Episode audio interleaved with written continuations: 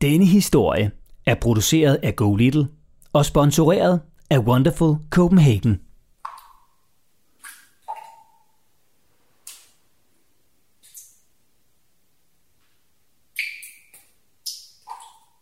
Den historie, du skal høre nu, foregår ikke på jorden. Den foregår derimod under jorden. For hvis du lytter godt efter, så kan du måske høre vandet, der drypper. Vi er i Søndermarken. En stor park, der ligger på Frederiksberg i København. Og under Søndermarken ligger en slags underjordisk grotte, der for mange er ret hemmelig. For du kan ikke se den fra overfladen. Der er ingen stor grotteåbning, hvorfra man kan komme ned under jorden. Så på den måde ligger grotten godt gemt, hvis man ikke ved, hvordan man skal finde den. Men jeg ved, hvordan vi kommer ned i de underjordiske huler, der i øvrigt hedder cisternerne. Og du skal med. Og så kan du jo næste gang du er i København med din familie, tage dem med ned under jorden, vise dem rundt og fortælle dem den historie, du skal høre nu. Og inden vi går derned, så bare rolig. Selvom underjordiske huler måske lyder en anelse scary, så skal du altså ikke være bange. Cisternerne er ret så fantastiske. Og det er en super sej oplevelse at tage turen ned under jorden i Søndermarken og se de kæmpemæssige huler. Men tag lige en varm trøje på, for der kan godt være lidt koldt dernede under jorden.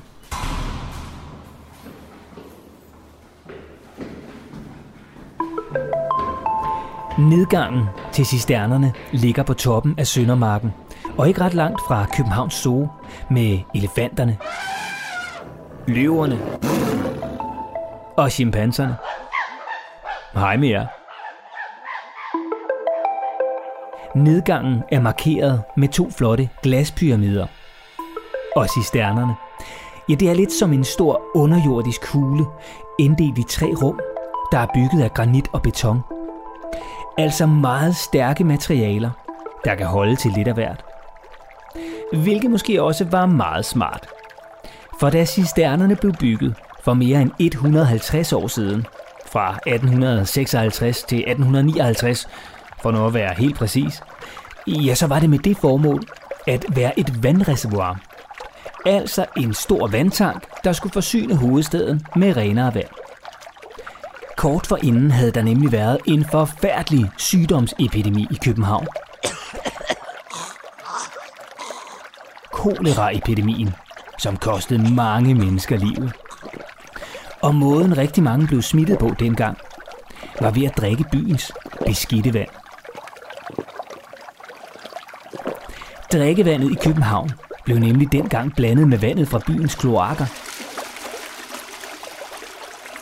Og det har hverken været særlig sundt, eller smagt særlig godt. Fy for den. Men da byen dengang i 1800-tallet, altså for mere end 200 år siden, voksede hastigt, og tusindvis af lejligheder skød op rundt omkring, ja, så skulle man bruge masser af vand. Og det skulle jo helst være så rent som muligt, så folk ikke blev syge igen. Så fra det, der hedder pumpehuset, som ligger et par kilometer fra cisternerne, ja, der pumpede man vand op fra nogle store søer i København. Herfra pumpede man så vandet ned i cisternerne. Og selvom cisternerne ligger nede under jorden, ja, så ligger de altså stadig på toppen af byen, på en stor bakketop. Så herfra kunne vandet med stort tryk sendes ud i København og op i de nye høje huse. Ret smart. Vandet i cisternerne var renere end tidligere, og der var meget af det. Hele 16 millioner liter vand var der nemlig plads til. Så cisternerne var altså en slags kæmpemæssig drikkedunk med masser af vand til byens borgere. Og 16 millioner liter vand. Det er altså ret så meget vand. Det svarer til 64 millioner colaer. Bare så du lige ved det. Så selvom du måske elsker cola, så skulle du drikke ret hurtigt og ret mange colaer, hvis du skulle tømme cisternerne. Helt præcist 175.342 colaer hver eneste dag i et helt år. Skål. I begyndelsen var cisternerne faktisk slet ikke en underjordisk grotte. Det var et stort vandbassin uden tag over. Men for at forhindre, at der kom skidt, kanel og bakterier i vandet, ja, så overdækkede man senere cisternerne med en stor betonkonstruktion. Og dermed var en grotte skabt. I dag fungerer cisternerne ikke længere som drikkevandsforsyning for København og omegn. Det har de ikke gjort i mere end 80 år. Og de indeholder heller ikke længere 16 millioner liter vand. Hvilket måske er meget godt, når nu vi bevæger os rundt hernede. Til gengæld er cisternerne i dag en drøbstenshule. Altså sådan en, du måske har set i tegneserier og hørt om i eventyr. For i cisternerne bliver der nemlig dannet drøbsten af kalken i vandet, der langsomt siver ind gennem betongen. Og bare rolig.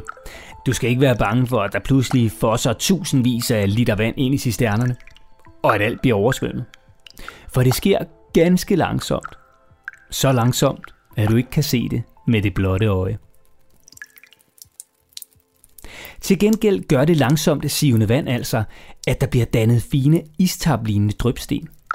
De såkaldte stalaktitter og stalagmitter, som er drøbsten, der vokser henholdsvis ned fra loftet og op fra gulvet. Og ud over drøbsten, ja, så er der også masser af andre ret så cool oplevelser i vente, når du besøger cisternerne. For selvom cisternerne ikke længere er i funktion som vandforsyning for byen, ja, så er de i dag en slags kulturforsyning for byen. I dag er de store underjordiske grotter nemlig omdannet til et fint museum, hvor der året igennem er masser af udstillinger, der tager udgangspunkt i den helt særlige atmosfære, der er, når man går rundt under jorden. Der har været både farverige og mystiske udstillinger, ligesom du i en af udstillingerne har skulle sejle rundt i de mørke gange i små både for at opleve det hele.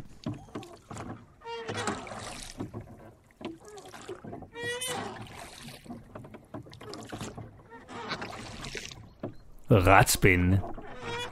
Så der er altså masser af fantastiske oplevelser i vente, hvis du og familien besøger de underjordiske cisterner. Det var historien om cisternerne under Søndermarken på Frederiksberg i København. Og vil du høre flere historier om spændende steder i København og resten af Danmark, så kan du finde flere fortællinger i Go Little appen.